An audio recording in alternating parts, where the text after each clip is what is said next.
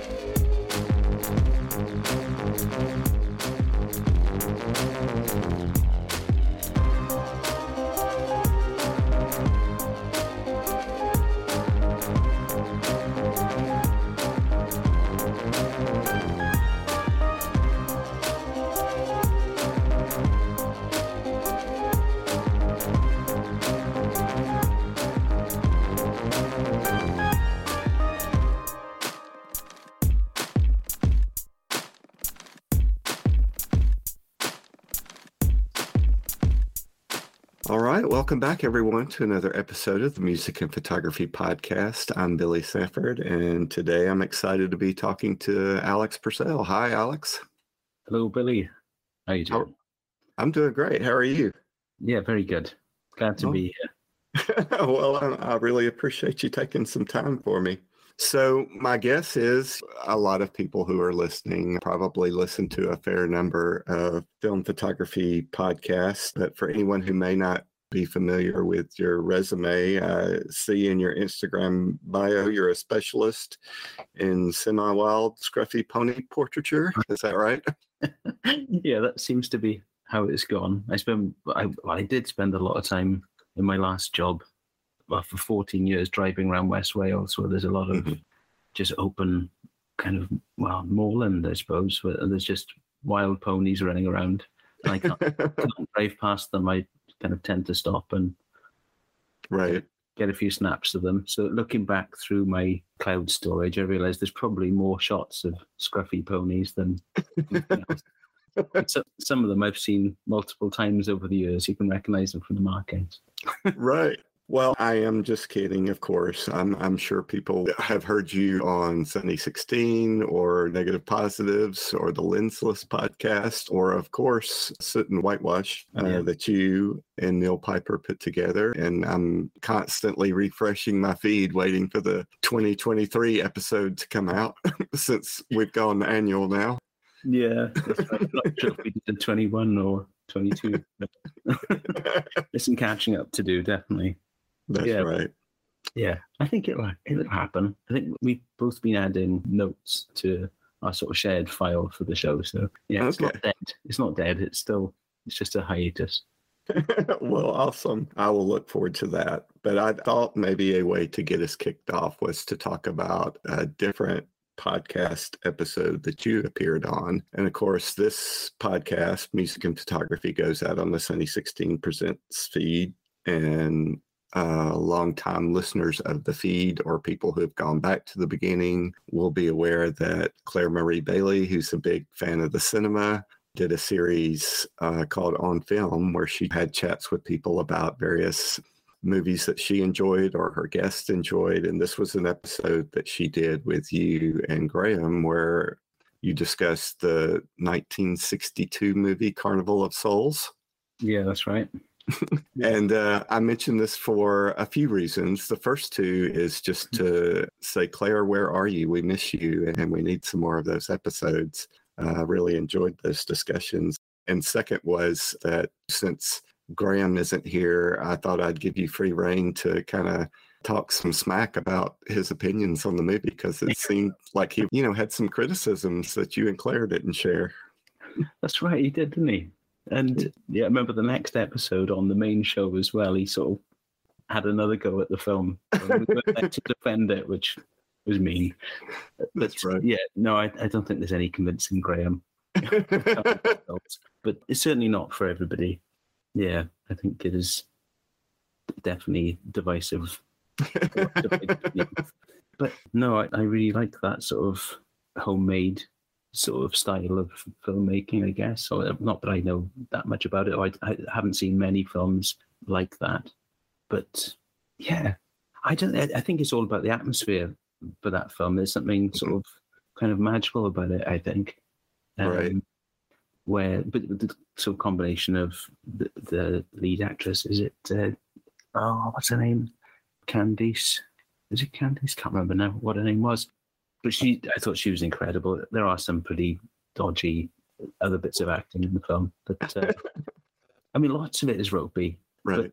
I just think together the whole thing is just fantastic, and, and Mhm. I think the fact that it came out of oh, it was Herk Harvey, wasn't it, and his writer, just the, those two guys working on something, just created something pretty much for themselves. I think that uh, entertained them and and did it within three weeks. Right. Or the shooting was three weeks. Yeah, I don't know. I just think it wasn't kind of ruined by a committee. it, would, it would have just been cancelled by a committee. But the fact that they, they just had this mad idea and did it, I think it's it's brilliant. That's right.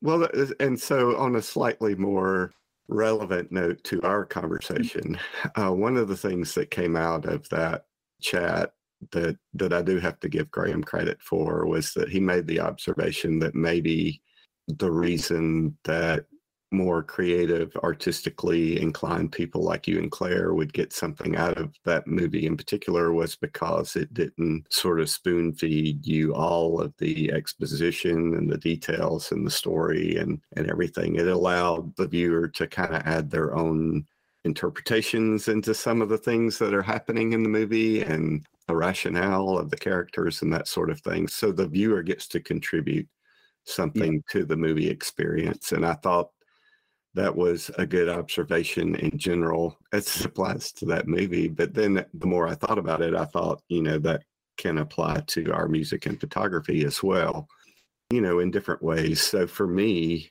just as an example in my photography, I mean, I think, you know, I went through these same sort of phases that that a lot of people go through. You know, I tried different genres, I tried different films, I tried different cameras just to get a sense of what I liked. And I mean, this was true in the very beginning of digital photography for me. Once I found what I liked, I kind of stuck with that. And when I got into film, I kind of went through that same cycle of trying a bunch of different things just to find what I liked. And most of the pictures I take are just pretty straightforward, literal interpretations of the scene that I'm seeing. But with film, the part of it that's me that I enjoy that I get out of it is the developing of the film and then trying to make a darkroom print of it in the end. So it's really that sort of sweat equity or the effort I'm putting into the process is what I'm adding to it for the enjoyment that I get out of it, I guess, so to speak. So what kind of what are your general thoughts on just that theory in general, I guess, it, in terms of being able to join, enjoy something more if if there's room left open for you to kind of Yeah, uh, add your own mojo to it. yeah. No, I think that's is. I, I suppose I hadn't really thought of it quite like that, but I'm just sort of racking my brain and thinking, like, uh, does how does this apply to the music I like? But Mhm. it, really does. You know, I think David Bowie is a really good example of that, where Mhm. he'll use kind of quite random, or he certainly went through phases of using very random processes for creating lyrics, where he Mhm. kind of cut up phrases and just kind of throw them on the table and just see what he could pick out.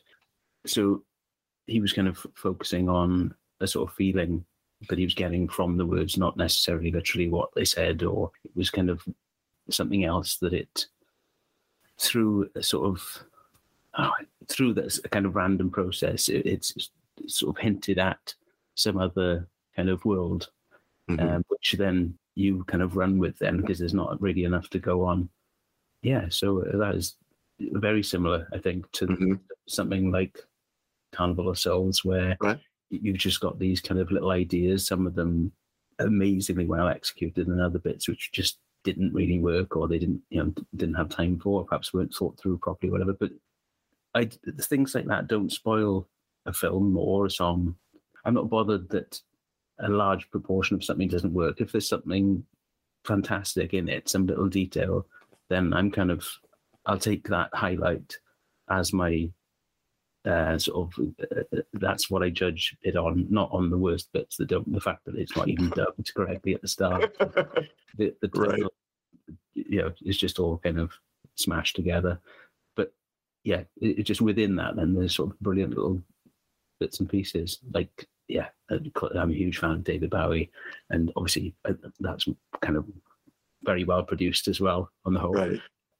but for the sort of randomness and the um yeah it doesn't have to make sense to be good or enjoyable or, uh, yeah Right. Well, what, one of the possible scenarios I thought, and there's a specific example of this I had in mind, but there's probably a lot of other ones as well. But, uh, you know, at one point in time, well, in general, what I'm going to ask about is is making uh, homemade cameras.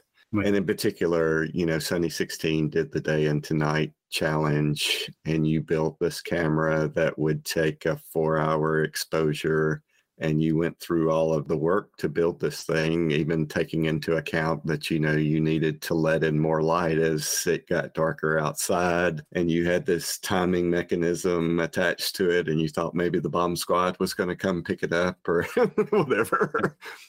but I know you've built like a lot of pinhole cameras as well. So I guess as it applies to adding your own personal investment into your photography, is that a part being able to think in your own mind, hey, I built the camera that made this image. Does that add something yeah ex- extra to the process for you? yeah definitely i think there's something for me really appealing about getting good or interesting results out of crappy gear whether that's really you know terrible quality russian cameras or plastic lens cameras or you know just basic cheap guitar equipment and you know uh, got lots of sort of budget gear.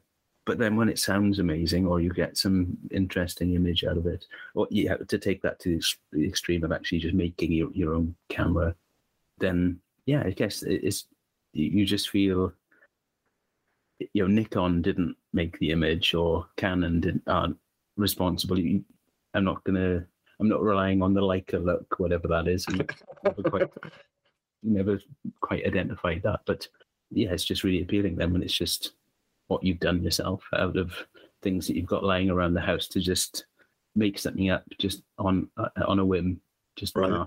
and with some gaffer tape and bits of foil and things i've i kind of always driven to do things like play guitar or develop film and build cameras and that kind of i'm just quite i can't sit still very Mhm. long. So I, I find it's not something i'd ever thought of until very recently.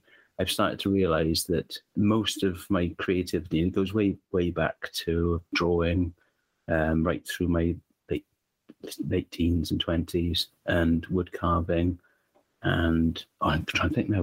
Guitar has been there from you know very early, like when I was eleven, but I've always had things that I'm kind of working on. hmm I sort of thought that I was just quite creative um, Right. and musical. And if I'm not kind of actively working on something, I'm usually humming or tapping my knees and kind of. But I, I think it's just I'm kind of hyperactive. I can't sit. It's it's more comfortable to be doing something than not. So I tend to constantly be working on something, and I th- I think that situation then of just because I'm actually doing something, you can't help but get a bit better at it because you're doing it. If you you know if you weren't doing it, then I'm, I think I'm only kind of do, any good at these things that I do just because I'm kind of more comfortable doing something than not. Right. Uh, that's kind of I'm obviously I kind of I do like photography and I do like music as well. Mhm. But uh, I think a large sort of engine behind that then is just I'd rather sit with the TV on, scanning negatives, and my guitar on my lap, playing guitar between uh, cutting the, the negatives and putting them away and things, and and playing guitar at the same time, rather than just sitting there watching the TV. It's like, uh, an inability to sort of sit still. which, Right. um, yeah, that was kind of a weird thing to realize. Only in the last few weeks. Actually, that's the one common thing that seems to join all this. right. Um, yeah, and and I yeah I I love films. I you know I do Mhm. occasionally binge watch just oh, lots and lots of old films. But I realized at the same time, just within the last couple of weeks, that I can't do that most of the time. I, I just don't have the patience to sit down and watch a film. But I've realized all of the times that I've watched, you know, lots and lots of films, it's, it's always when I'm ill. If I've okay. got flu or a cold or something like that, I'll sit there and watch, you know, film after film. But normally I can't, I can't kind of do that. But if I'm sort of knocked out by a temperature or something, I'll, I can stick like three hour films on. right. It's quite weird. But yeah, uh, sorry, I've gone on such a tangent. I don't know what we're talking about.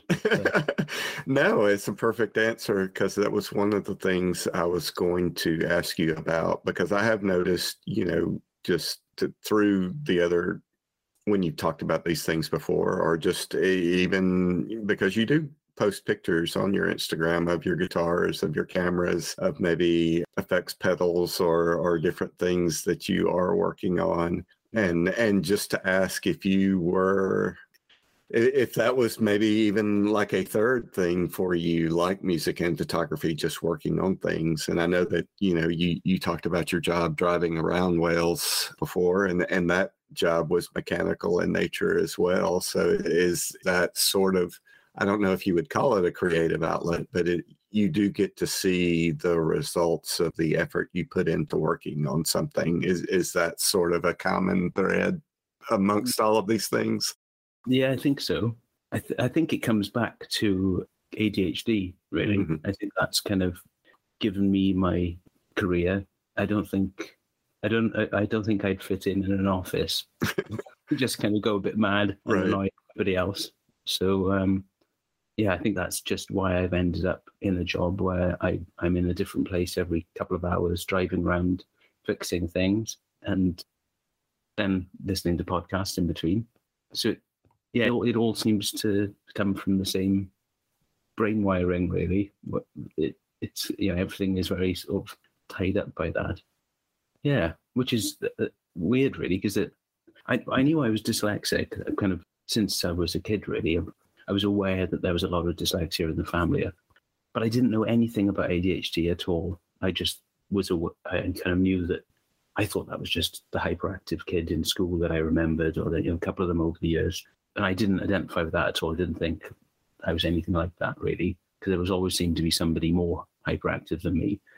But it was just back in August. My my wife is a pediatric nurse, and she's also got a degree in psychology. Mm-hmm. And uh, she's with working on the house, and she said she'd give me a hand for a, a day working on helping me install the kitchen. And she has said it before years ago, but I just kind of laughed it off because I didn't know what she meant. Uh, but while we were working on it, she was just watching the chaotic way that I was going from one thing to another and not really, I had no sort of executive function. I don't mm-hmm. have that kind of strategy going right. on. I can kind of organize things. I was kind of bouncing around from one job to another, getting in a bit of a mess, as I always am.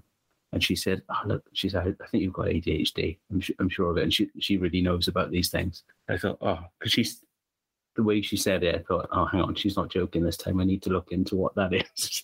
Right. So I started looking into it. I thought, oh, yeah, 100%, not just a bit. I'm kind of, can't believe nobody said it before. Well, she had said it before I didn't listen because I, I didn't think, I didn't understand what it was. But yeah, that's amazing, really, just to kind of get to 44, almost 45, and realize it's kind of a major thing going on with you know what I'm interested in, how I deal with the world. It's so sort of fundamental to everything that I do and my uh, interest in things and mm-hmm. kind of how I engage with things. It's really definitely a big driver in all, in all of that, in all the things I enjoy and do and uh, struggle with. That's right. We were talking just a little bit before we started recording about, we were both talking about learning to play guitar earlier in life, and you get to a certain point, and, you know, until you know, if you're in a vacuum doing this, you don't really have anything to gauge your progress. But once you kind of get to know other people who are going through the same process or or have gone through it and you have sort of that sort of way to measure kind of i guess you and your process and your progress against somebody else's and and suddenly that can help things click so i'm sure that as it applies to, like you just said, all of these things that you enjoy in life. And having that little additional insight about you and the way that you're wired probably uh, it can be a major shift in your approach. yeah, I think so. And yeah, just understanding wh- where sort of the weaknesses are and like not it's Mhm. not it, it, yeah just understanding why is just a great kind of power in itself and then you Right. you can kind of look for ways around things that you're struggling with or Mhm. yeah so that's i think it's a huge benefit to to understand these things i, I think there's uh, quite often people are sort of put off by labels they think oh it's just you know it's an excuse for not doing certain things or Right. behaving a certain way or i think that's so far from the truth i think it's kind of the opposite really i think actually identifying that you're something for what it really is is the most powerful uh, route that you have to improving once you kind of realize oh actually i didn't kind of miss all these appointments and uh, just the sort of disorganization of, of it really uh, for lots of these kind of things you, you don't once you realize why you think okay right you don't need to kind of beat yourself up about it you just need to come up with more thorough strategies than anybody else you, you you've seen. Right. um, you have to employ other ways of making sure that you don't mess up and uh, miss things. So i think it's, it's really good for sort of self-esteem things. I think people should identify these things as early as possible not to kind of be told that well you've got this therefore you cut you're unlikely to achieve whatever. It's just to stop you kind of struggling for so long and banging your head against a brick wall because it's going to be a struggle either way whether you identify it or not. But if you identify it then you can work around it and work to your strengths better Right. Absolutely. yeah but yeah um, totally lost my thread no, it's that's a common thing as well that'll happen right. No, I, I agree completely. So we have one son, and and this was something that we had him looked at for when he was much younger in school because he was, you know, he just so many sensory things right. getting him to focus uh, on on the schoolwork itself at the time. You know we were trying to figure out how to best you know help him with that. And then you know he seems to be doing better now. He's in his second year of college and he's pole vaulting. And i don't know that this was in any way related but if you've ever been to a track meet there's usually like four or five different events going on at the same time. You know, there are people running around the track. There's some people doing long jump, some people doing high jump. Somebody's firing off their starter pistol. So whenever I'm sitting up in the stands watching him about to make his approach and do his jump, you know, he's sitting there and he's waiting, I think, for as many for, just a quiet moment when he can start his approach because otherwise there's just all these different things going on which Yeah. I, I imagine is is quite a challenge in that situation if Yeah. you're trying to keep your focus on on, on flinging yourself 15 feet in the air Yeah, it was bad enough. Last week, I went to see my uh, accountant, and I'd never been there before, only having started the business in November. right Uh, but the, my brother recommended this accountant, and uh, it was just the whole thing was quite comical, really. Finding the building, they didn't have the name on it. They had the previous company with the sign half falling off. oh this no really old building. Uh, and eventually spotted a postman, and he said, "Oh yeah, it's that brown, you know, really sort of Mhm. rough building there. I thought, oh, great. So I went in, and the uh, the entrance hall, it was like a hotel. Have you seen Fawlty Towers? yes It was like that, 1970s wallpaper, Mhm. big floral prints. And this is like a, you know an accountant's office. It just seemed really bizarrely unprofessional. There were fairy lights from Christmas falling off the wall hmm uh, boxes of papers and things at the, the stairs. All the staff were just looked quite scruffy. And they, they said, right, sit on the sofa. The guy will be with you now. We came down and then we went into this front kind of drawing room with big Chesterfield sofas, crazy kind of wallpaper and everything looking a bit rundown. We had to step over the Hoover, which had been left propped up against the wall.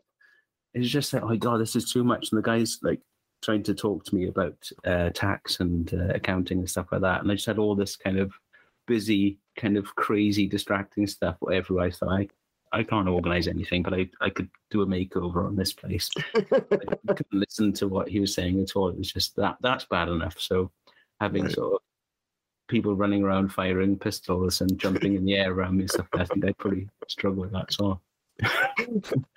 Yeah. Well, it, it is, I, you know, just to your main point, I do think it's good. I mean, I mean, it's not good to have any challenges in life, but it is good to know if you do have them so that you can work with how to function best with mm. within those, you know, whatever challenges or opportunities it might give to you Yeah. in life. Yeah, it's not the worst thing. I mean, God, some people have so much to deal with. Right. It's you know, it's it's uh there's a lot of worse things you could be dealing with. So but yeah, just is what it is. It's uh, yeah, can't complain Right. too much. That's but- right. Yeah. So that's I think that's what's kind of definitely been the kind of engine behind my behind playing music, certainly. Mhm. Yeah, which has mostly been guitar, but I've kind of dabbled with drums and things as well in the past. But yeah, probably ninety nine percent guitar, me really. Uh, Okay. So yeah, getting back onto the sort of the music and photography topic. So when I very first had this idea to do a series of chats with people about music and photography, I, I ran it by a few people just to get their thoughts on whether or not this was even like really a thing. Yeah. and and you were one of those people because I knew you had an interest in both of these, and you were the first person who, you know, in my mind, I was I was focused on these things as activities in and of themselves, and you were the first person to mention what should have been a very obvious area where these things cross over, and that was in gear Right. and and this is a thing that has come up you know in in several of these conversations and i think it's a and I, I don't know i was i'm i'm curious to get your thoughts on all the different aspects that that entails gear as it relates to music and photography Yeah. i'm a, i'm aware you know in both worlds i think there are people that are collectors you know and maybe it's based on the value or maybe you know it's uh, you know a historically significant camera or historically significant guitar for example whether or not it's valuable uh, some people just appreciate the fine craftsmanship involved in some of these older machines and stuff like that um, some people just like a new toy to play with Yeah. you know I, i'm sure there's all sorts of different or or that people fall into all sorts of different camps as it relates to gear associated with music and photography and it's you know on the photography side it's not just cameras it's lenses it's it, it can be anything it can be tripods or filters or camera bags like. Yeah. that sort of thing and then, and then of course on the music side i- even if we're just talking about guitar there are the effects pedals and strings and amplifiers and and all of these different things i, I mean kind of what what are some of your observations on the gear aspects of these activities over the years Yeah, I think the parallels for me with the gear and the you know, in photography and music, I, I can see great similarities between the gear that I use for both, in that they're sort of functional, basic, kind of affordable. Uh, right Is that sort of end of musical instruments that I've always uh, used, and the same for guitars. I've never really had a lot of money to throw at um, you know expensive cameras, amps, whatever. So yeah, it's just that thing of getting you know decent results from from something kind of basic or and I think that the musicians that I'm inspired by were using really old technologies, old valve amps, and just all of the gear is quite basic. Like people now are so obsessive about fine, tiny little details. Like if you look at guitar leads, they kind of go on about the, the uh, gold-plated jack plug and the oxygen-free leads, Mhm. and you just think, well, I'm sure Hendrix didn't have oxygen-free leads, and they were probably like hundred foot long, so losing masses of treble and output just from the resistance from the cable. But there's this kind of obsession that's saying, no, it's got to be the best. It's got to be direct. like, you know, and I think something on paper can be, you know, technically better in some, but like lenses, you know, the, the probably the best lens I own technically is probably my iPhone lens. it's just right. great, you know, brilliant. It's sharp, you know, into the corners and doesn't vignette noticeably. And uh, it is amazing. Obviously, it is kind of quite remarkable that what they've done there, but it's all the, the character and everything is just lost with that kind of by pushing the kind of technical kind of uh, no that's not a word yes it's better in some in all the ways you can measure for lots of these things okay the iphone is kind of a different example really but i think you're throwing a lot away Mhm. then by you know, you're just taking away all the character of old amps and yeah you can get your modern digital amps that emulate the old sounds but i don't know i think there's something even if you can't tell the difference i think you could have the i think it's a kemper or one of these sort of very sort of modern amps that is an emulation of any kind of old type sound.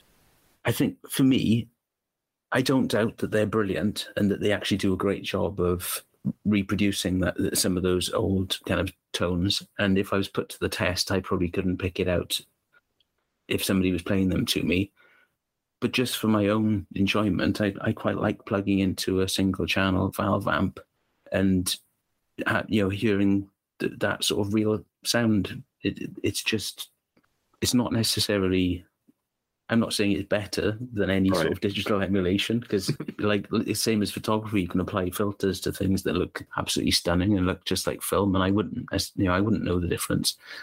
But I don't like the the digital process Right. The sort of tactile kind of bit with the hardware of uh, you know very sort of modern technical kind of guitars or, or something like my telecaster you know Esquire telecaster quite cheap one. But that's a 1950s design that's remained kind of unchanged and is just it's just brilliant. It's incredible that it was just they hit the nail on the head. I mean, it's it's a the Stratocaster was uh, a refinement and well, quite different, I suppose, but much more comfortable and a more advanced kind of guitar. But uh, Leo Fender was just a total genius, really, to have produced something in the 50s that still, I think every guitar manufacturer produces a Strat shaped guitar and a Telecaster shaped guitar. Every brand will do their own version of those because they just were brilliant and worked really Right. well. So uh, the whether it's a, a valve amp or a very basic guitar or a mechanical camera, it's that there's something really pleasing about that simple process. I'm not against digital. Uh, It's it's brilliant. I mean, I'm talking to you now. This is all digital. This is great. Right. It's and actually, you know, I think all most all of my analog photography is ultimately a hybrid anyway. So you know, I'm I'm scanning negatives and removing cat hair or whatever that I've got stuck to the uh, the negative. So yeah, no, it's, the digital side digital side of it makes things easier and is is fantastic. But certainly for what the hands-on side of it, I Mhm. I haven't got any time for cameras that are like frustrating computer. We've got buttons and menus and things to scroll through that seem to just get in the way of taking the photo. I think I just can't cope with, with cameras like that. Yeah, when the yeah the basic thing is just quite easy. You know, there's not, not there's, there's not much to control with the cameras. It's just shutter speed, aperture, focus, and you know, and then yeah, I mean you've got all those variables then in developing and what ISO you choose or what, what you choose to rate it at because so you are kind of committing yourself to a particular development type when you start the role um, or yeah wh- while you're shooting it. But i find that much easier. But yeah i, I think for the, the parallel with the gear is yeah, i can certainly see it. It's just the simplicity of what was created in the last century is Right. just the, that technology and that sort of experience of using it was just nailed i think for cameras and uh, certainly electric guitars I agree. Um, it, it stood the test of time. Yeah, I think it will be uh, you know around forever. You know, I think people will always be listening to those recordings that were created through the 40s and 50s right. um, and 60s. Of course, you know, well, all of it really, I suppose. Um, it's yeah, incredible. Really, well, Chuck Berry is now leaving the solar system on uh, the Voyager. that's so right. that's gonna that'll be available for millions of years, probably to somebody somewhere. That's right. Well, and and so you just talked about emulators and how brilliant they are these days. They, you know, Digi- yeah, digitally you can mimic pretty much anything, and and maybe even in film photography, there are people who are really great at post processing, and you know they could make it almost wouldn't matter what emulsion they use; they can tweak it to make it look how however they want to. And uh, you know, going back to before we started recording, we were talking about you know the different tones in guitars and and maybe thinking one guitar had produced that but it turned out it was another um, yeah so I, I guess where i'm going with it as it relates to all this gear talk is to say you know you can use different gear to achieve similar results but do you feel like there is something also to the argument that you know maybe playing a different guitar will affect how you play? Maybe the thickness of the neck or the shape of the neck or with cameras you know will will you approach a subject matter differently with an SLR than you might with a rangefinder or large format or something like that? It, you know as so setting aside the end results for just a second does your yeah. the impact of gear on your technique i guess. Yeah definitely. For guitar like the, things like the uh, the radius the curve of the fretboard. Mm-hmm. certainly with the older guitars tends to be a smaller radius. You've got more of a curve and just bending a note a whole tone further up the neck because uh, it's crossing a curved surface. It'll actually deaden the resonating of the string if you bend it.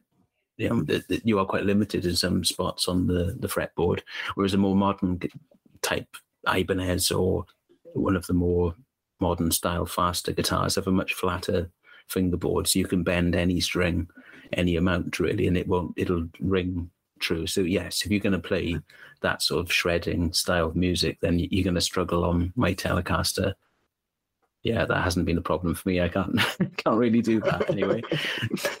but yeah, and, and I think for for photography, I've definitely how, you know how you approach and what you can take as well. I think varies massively.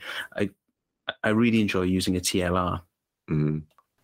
and you know more and more I'm, I'm going to be well. I was I was given a, a Rolleiflex recently, so that's amazing. But I already was really enjoying my Yashica uh, as a Yashica mat, so it's kind of you know at a distance. It looks just like a Rolleiflex, which is brilliant because I'd had a couple of weird experiences out with cameras just around West Wales where uh, it happened only twice really, but it did kind of knock me where I just kind of got a camera out in public and somebody took offense or thought I wasn't allowed perhaps to take a photo in public. And I think I may have mentioned this before on something, but I remember being sat in my van. I had to wait for half an hour for a customer, and at the time I was trying to get a, a sort of intuitive understanding of light levels and just kind of thinking about the Sunny 16 rule and trying to hone my skills at guessing what you know, aperture and shutter speed I'd use at a at a you know guess whatever ISO. It's pretty easy to do because there's only a handful of light levels really that you typically deal with. So it's it's either you know overcast hazy sun or bright sun usually or uh, you, you can kind of and the the light level doubles with each so you can be pretty bang on with guesswork mm-hmm. uh, so i just thought i was probably like f8 whatever uh, 125th. I just guessed sat in my van. So I thought I'll get my camera out of the bag, which is always with me. Got it out, put it up to my eye just to look through and see what the camera thought it was. And just as I thought, oh, yeah, I got it bang on, some guy started shouting at me through the window of the van, shouting, Why are you taking pictures? Why are you photographing cars on my street? And he was getting really, he was already Mm. unbelievably angry. And I thought, like, how am I going to explain to him that I'm trying to dev- get, develop a, an understanding? Like, I, just, I just kind of laughed in the end. I said, "This is a film camera. You know, I'm not taking pictures. of- Even though it looked like I was taking a picture of the car in front of me, I wasn't. But I said, if I was up to anything, I'd just use my phone, and you wouldn't know about it. so I tried to explain to him. I don't think he knew what a film camera was, and he, he went away, and I was just left shocked, thinking, God, that guy was he was so just unbelievably angry. right. And that, so I'd had a similar, not not exactly the same, not quite as weird, but I had somebody else kind of get a bit uh, arsy about me taking a picture. Just you know, just taking a picture of a building and somebody the, the, the other side of the road, and they're like, "Why are you taking pictures of me?" Right. And uh, that really knocked me. So I kind of lost my confidence to take pictures out and about. But if there's anybody around, I'd think, "Oh God, are they going to have a problem with me?" I shouldn't have let it bother me so much, but I don't know. I just it did. But I think it's the thing of putting picking an SLR up and putting it to your face. It's like holding a mm. gun yeah. at somebody. It's It you're cov- you're covering your face, and they don't know. It might be the most modern. It could be the the government might have given me this camera to, to come and record them, and they you know say I don't know, but nobody's ever going to get upset about you getting a TLR out on Right. the street. I really think just because your whole posture is different, it and just even if they look at the camera, they're just going to think like it kind of looks adorable. Mhm. It's, it's clearly not a threat to them. You're not there on any sort of official business. You're just a bit odd. At, at, you know, at, the- at the worst, you kind of from the past maybe, Right. or but it, it just every time I've taken the TLR out in public, it's it just led to nice conversations with people, you know, who are just genuinely interested. Right. Either they either they're like, wow, you know, my, my, my dad had one of those, or they're they're baffled and think, well, does it take color? And you know, they look at look, show them in the view like, oh look, it's color there, but what, what do you mean you're taking black and white? You can, yeah. So I just have nice interactions with people with the TLR. Right. So yeah, I think I've just I really enjoy. It's yeah, it, it's that sort of anxiety really of having Mhm. that confrontation with somebody. It just isn't there with a TLR. So that's that's amazing. So I can just quite comfortably wander around and yeah, shoot with them. Right. is- yeah, Yeah, I understand that. That is one of the great things about TLRs. And even though I don't do a lot of portrait work myself, I think it is good that you can sort of maintain that eye contact. You know, if you are doing portraits, for example. Yeah. I'm not And- great with portraits, but No, me neither. Although you do, uh, you know, I'm glad you mentioned the Rolleiflex because one of the things that you do share a lot of pictures of is your family, and I'm always happy to see those because that's great. I mean, you're documenting your life, which is, you know, I, I can't think of a better thing for us to do with our photography. And some of some of those initial Rolleiflex images uh, were family shots uh, but just in turn, you know, that was you're still early on, and and you, you know, you mentioned that it that ultimately you were probably going to feel like you know the craftsmanship of the Rolleiflex was maybe a little bit better than the Yashica. But otherwise, I mean, uh, ha- have you been able to shoot with it anymore and come to any more conclusions? I guess since then. you know, functionally, I think it's it's kind of the same. It is pretty. it- It's slightly brighter viewfinder with the Mhm. Rolleiflex. Not that the Yashica is a dark uh, ground glass at all. It's it's perfectly adequate. It's just side by side looking at them. I was surprised that the Rolleiflex was um, was much brighter, but it is noticeably, which is nice because my eye, eyesight isn't fantastic anymore. But yeah, using them, I guess I'm a little. I didn't worry about the Yashica. I'd kind of take it Mhm. anywhere.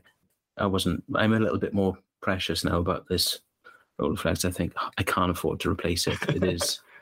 Right. uh, if something happened to it, I'd be yeah. It, that would be well. No, I would. I get repaired or whatever. But it is. having said that, it's gone everywhere with me. Right. So it's not stopping me to taking it out. Although the last time we went for a meetup in Oxford, I, I walked into a lamppost with my oh no. and bent the um, shutter speed dial t- to a point where it wouldn't work. I could only get select sort of two shutter Oh, no. two apertures, maybe it was. So yeah, God, I don't want to do that with this. no. But um, yeah, no. So using them, yeah, it's it's yeah, it, they they just functionally they really are the same. The, the feel and the build quality is really noticeably different. Mm. Um, just the way everything fits together. The the I've got a, a close up lens for it, and just the precision of how everything's made. It's just, mind blowing. I don't, I don't think I've ever owned anything as as nicely made as this. I think wow, this is clearly like way out of my league, really. but it's great. Right. Yeah. And the other sort of little thing that maybe people don't think about right off difference between a TLR and an SLR is, you know, is it, we're so used to seeing images that are made, you know, we would say six feet off the ground or two meters maybe. yeah, And and and if you are walking around with a TLR and it's hung, you know, belly high or whatever, you're going to get a slightly different perspective, and maybe that will help give Yeah. your images a, a slightly different look just because of that change in perspective. yeah, definitely. I think yeah, and being able to get right down to the floor comfortably, Mhm. Take shots from the floor with the TLR is fantastic as well because you're not you know lying down with your chin on the ground trying to yeah that's great. And then you can hold it above your head as well and you've got lots of options for interesting angles and or uh, with the Yashica many times I've been driving along and then held it at 90 degrees parked.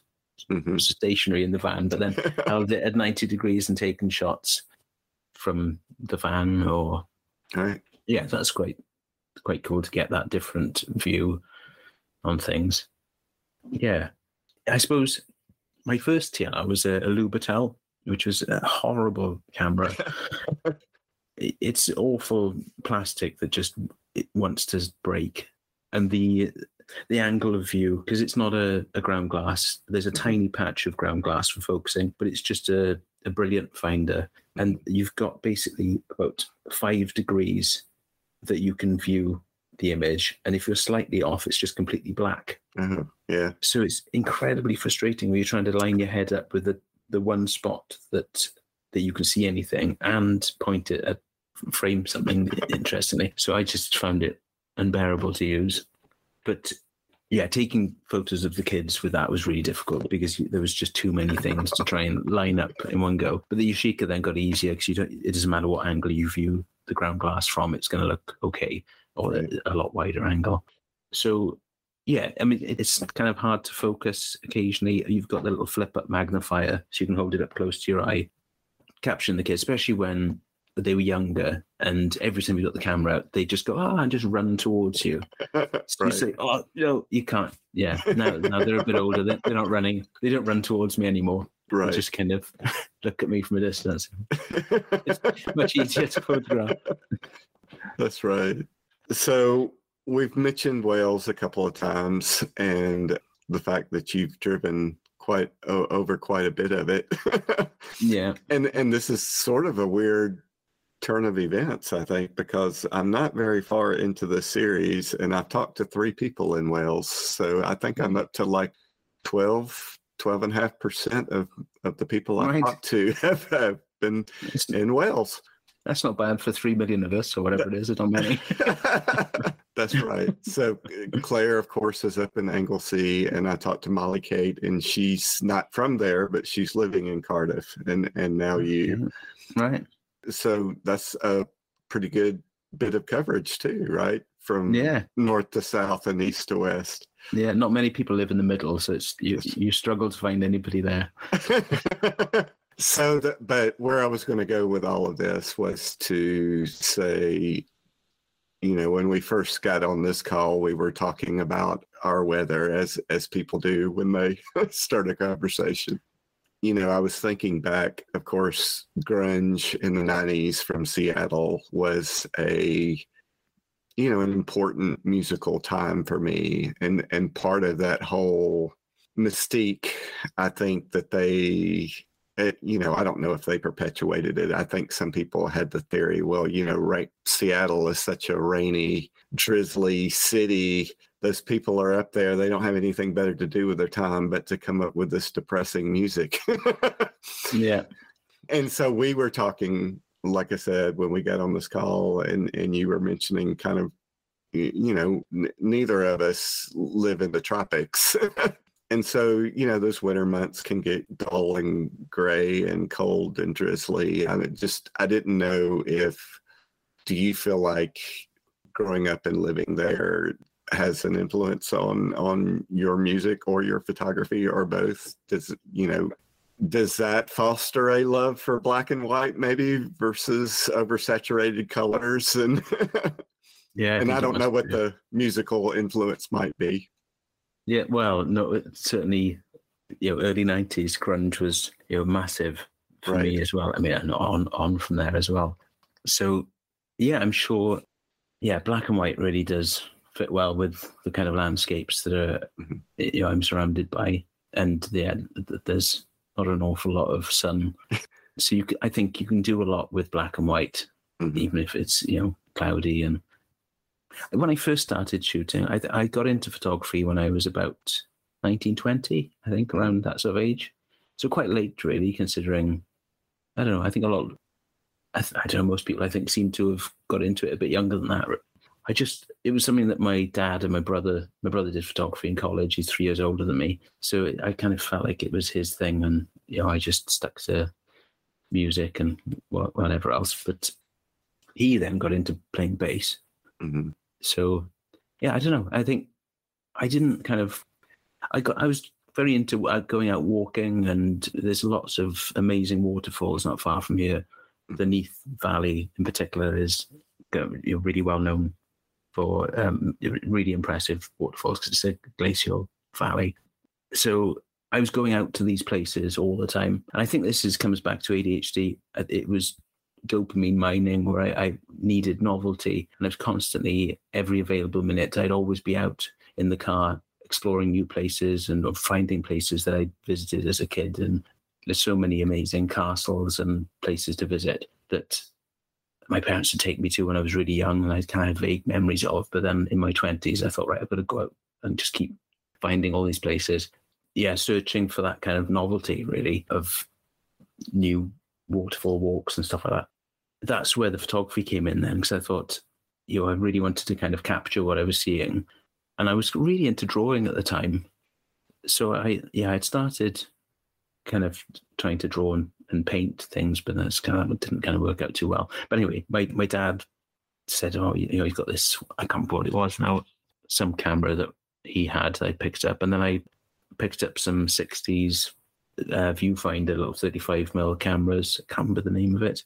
Uh, the first one from a car boot sale. Car boot sales here were really big then. I don't. They don't seem to be such a big thing now. But back then, there was just loads and loads of old photographic gear because it was sort of before eBay and things. I think now a lot of that gets just like the charity shops. They tend to put them on their online stores rather than leave cameras and things in in the shops. They kind of think every 90s piece of crap plastic camera. They think it's really valuable because it's a film camera. So you don't see so much of it. But yeah so i went through a series of simple old pretty originally quite cheap cameras. And then uh, yeah it just sort of spiraled from there. It got started taking long exposure shots of the waterfalls of course Mhm. uh, and getting into doing bits of night photography but i wasn't developing then. It was all i was i was always buying fuji Superia Mhm. 200 or, or 400 i just got it in my head that that was the best film around.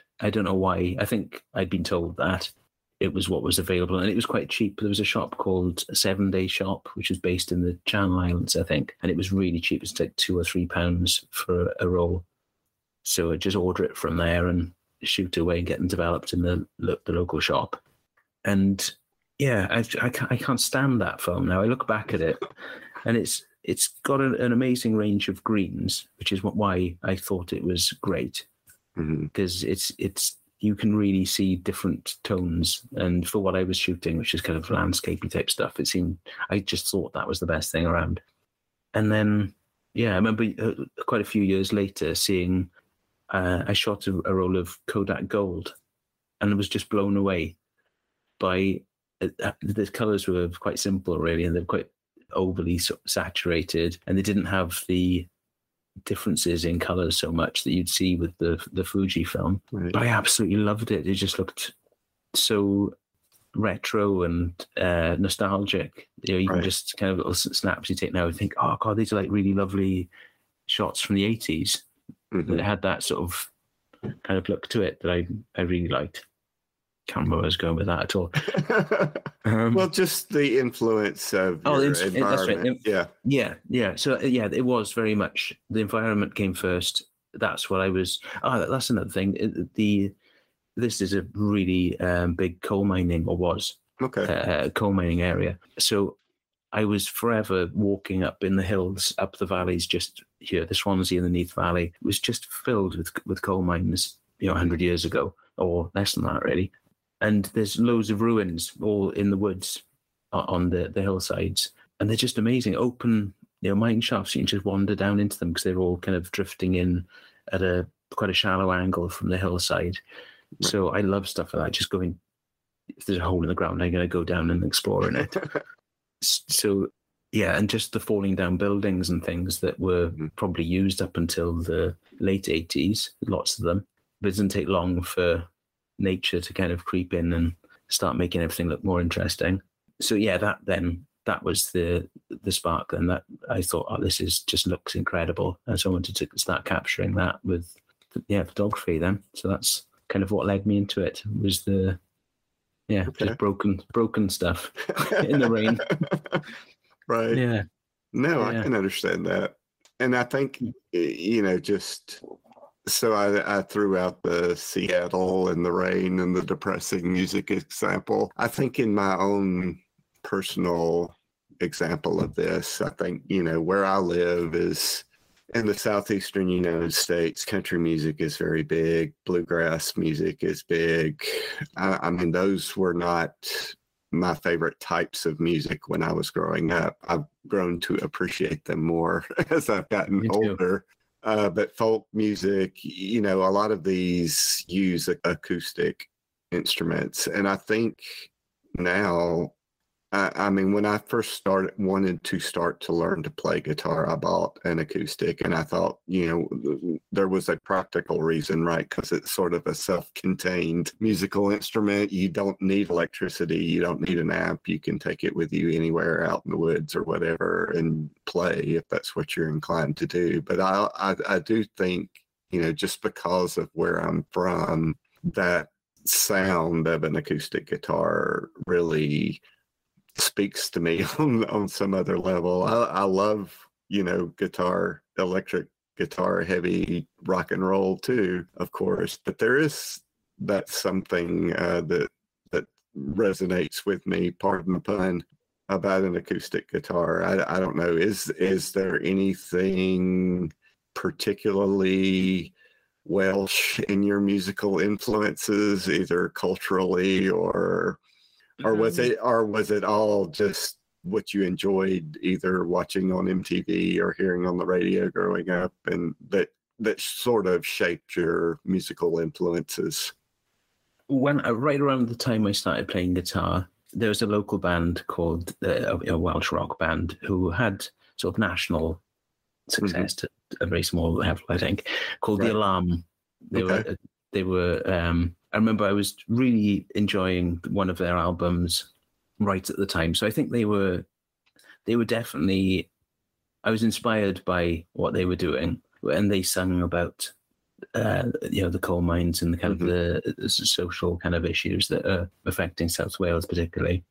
They, you know, they, I think they were a great band really for what they were. I think they mocked slightly, but oh, I can't remember the guy's name now. But uh, yeah, no, the Alarm, they were great. Uh, yeah, I think they were quite quite interesting really. Especially me being like 10, 11 years old, I was I thought they just sounded incredible. right Uh, so yeah, they I think they were, but but really, I think more than that, I, I was already really like loving music before that anyway. So before I started playing, uh, my influences were I kind of well when I first started to kind of get into music and kind of ask my parents for like you know I wanted, I wanted music. It was classical that I got into. Okay. Uh, I don't I don't really know why, but I really really loved classical music, and because my my parents were just weren't very musical at all, so we didn't have a lot of music at, at home when I was you know that age.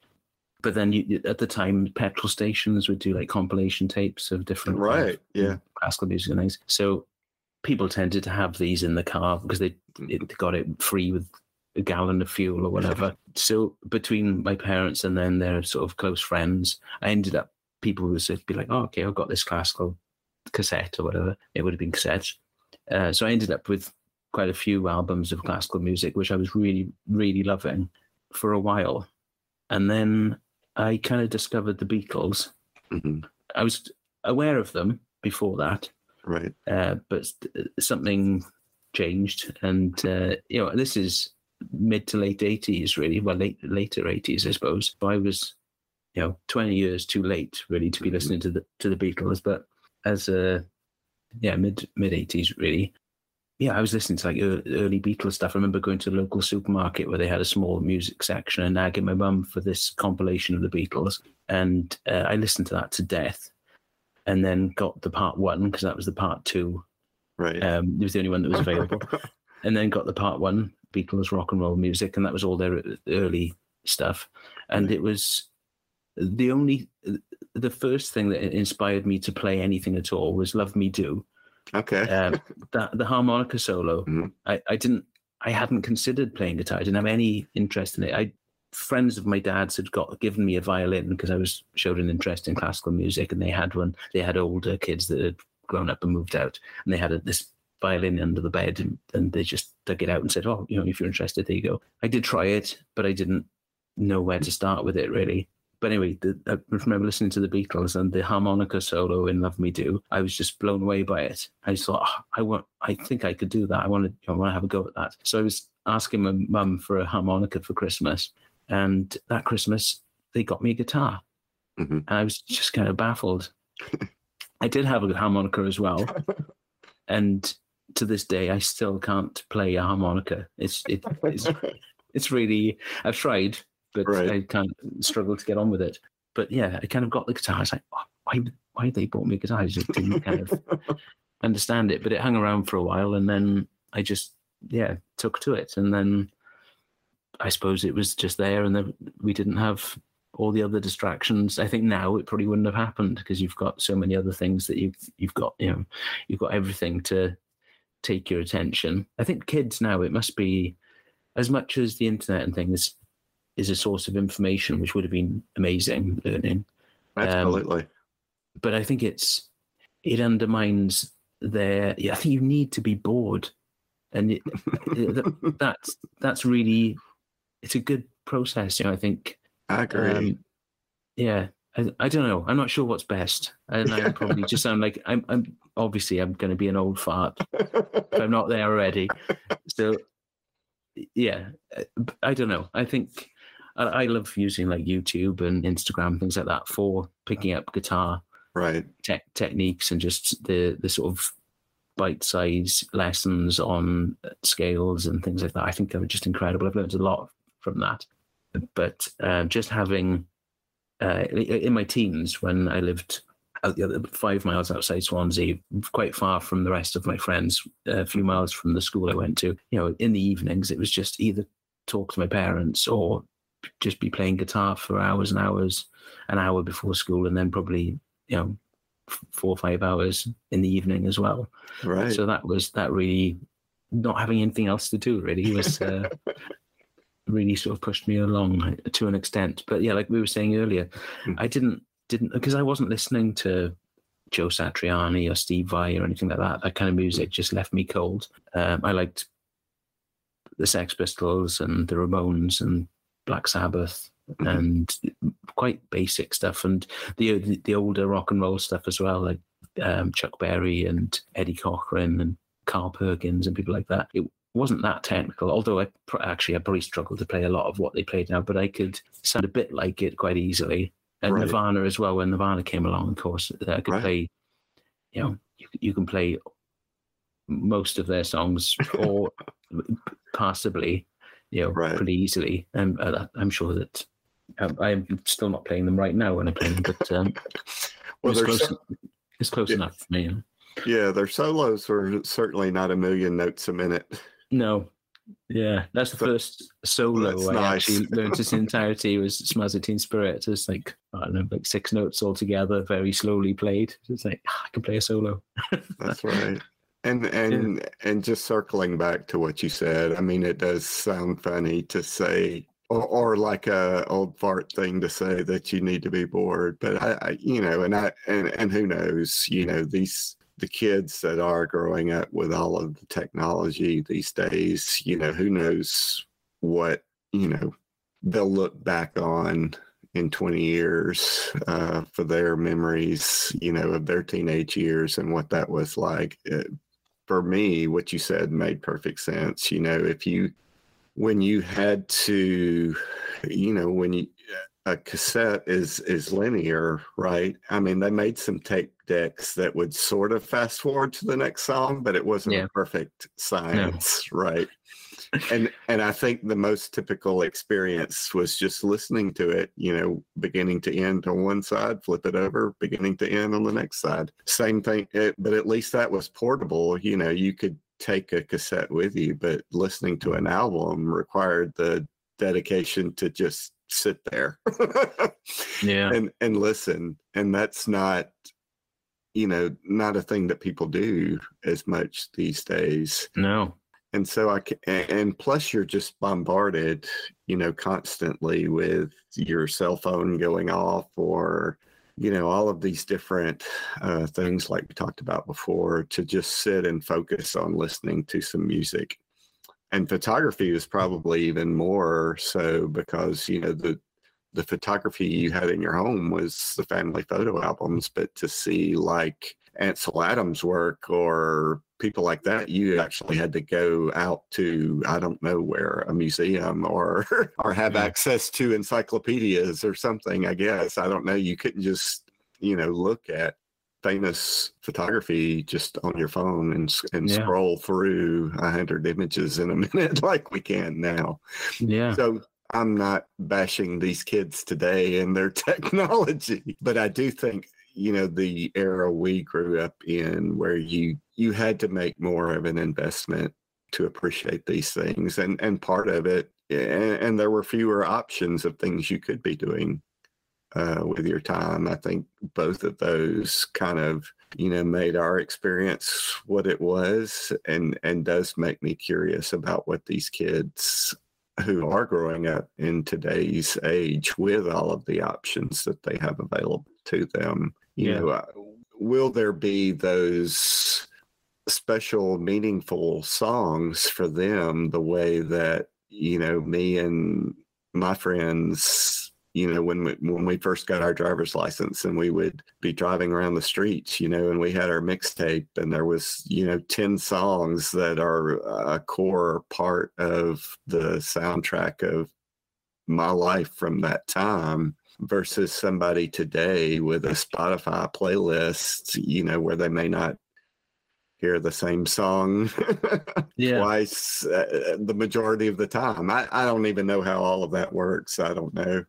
But what, yeah, I think I think the album uh, has suffered because we would stick an album on and be driving around, but but no, I think people are just as excited about new music now uh, as as we were. But I think they they do access it in a very different way.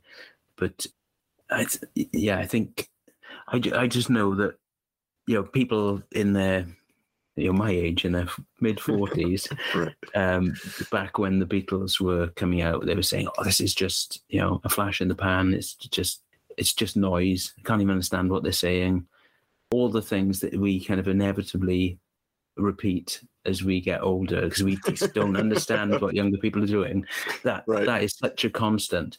Uh, If you go, uh, I was listening to some podcast about uh, this very thing. I think it was um, Build for Tomorrow. It's called. It used to be called Pessimist Archive. It's a fantastic podcast about Okay. progress and how how leaps forward were viewed years ago. And so they go through media reports about the start of the car or the pinball machines or the beginnings of coffee houses and things, and how there's so much moral panic about how this is the end of society and how it's corrupting people. And and then you look, you know, you just they don't know what's what's coming. You can see they're just sort of resisting change, and they don't see the kind of advantage of uh, you know a lot of these lot of these things. Okay, not all progress has been positive, of course, but yeah, in that they were talking about eight eight hundred years ago, Chaucer hmm uh, writing about the youth of today being disrespectful to their elders and kind of they've got no attention span and all the things that we say now that it seems to be this new different thing about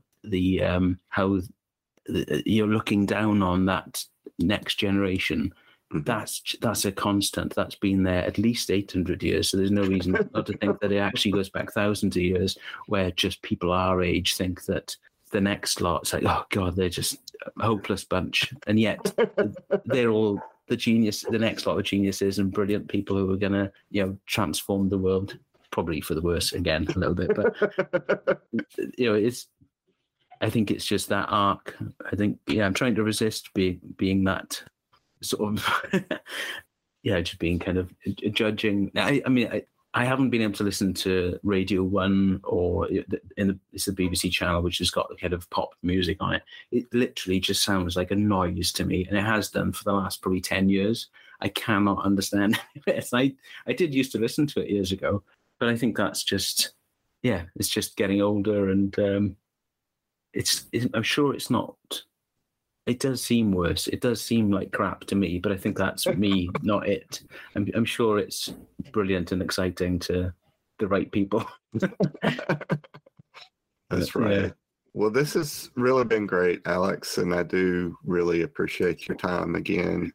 Oh, you know, it's when I talked to Aid, this was a thing we talked about. You know, it's this is the thing that film photography has done with me, allowed me to to build these friendships, you know, virtually over over vast differences, and that's been a wonderful thing. And just really appreciate you taking the time to add to that.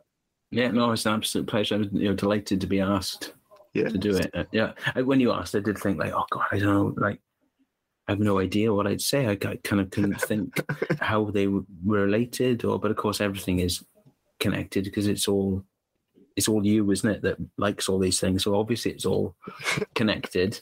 Fundamentally, you know, it's all appealing to the same brain. So That's right. That's right. Yeah. So, how can people get in touch and follow along and see some of these Rolleiflex pictures? Uh, go under Grainy Blur on Instagram and Twitter and things. So I think if you just type that in anywhere, it'll it'll find me. Oh, So or the, a Soot and Whitewash podcast. I'm, don't give up on it.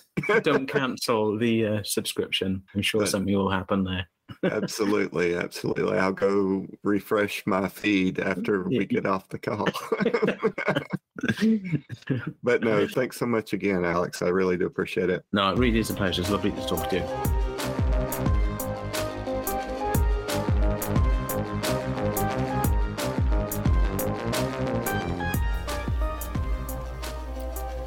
Thanks again to Alex Purcell for joining me to share his perspectives on music and photography. Do give him a follow at Grainy Blur and also be on the lookout for potential new episodes from him and Neil Piper on the Soot and Whitewash podcast. Thanks as always to Mike Gutterman for our theme song Timeless. Check out Mike's Bandcamp page at mikegutterman.bandcamp.com for some of the dulcet tones he makes available for content creators. If you'd like to get in touch with the Sunny 16 team, you can do so at sunny16presents at gmail.com. And as John Whitmore might say, always try and be a decent human being.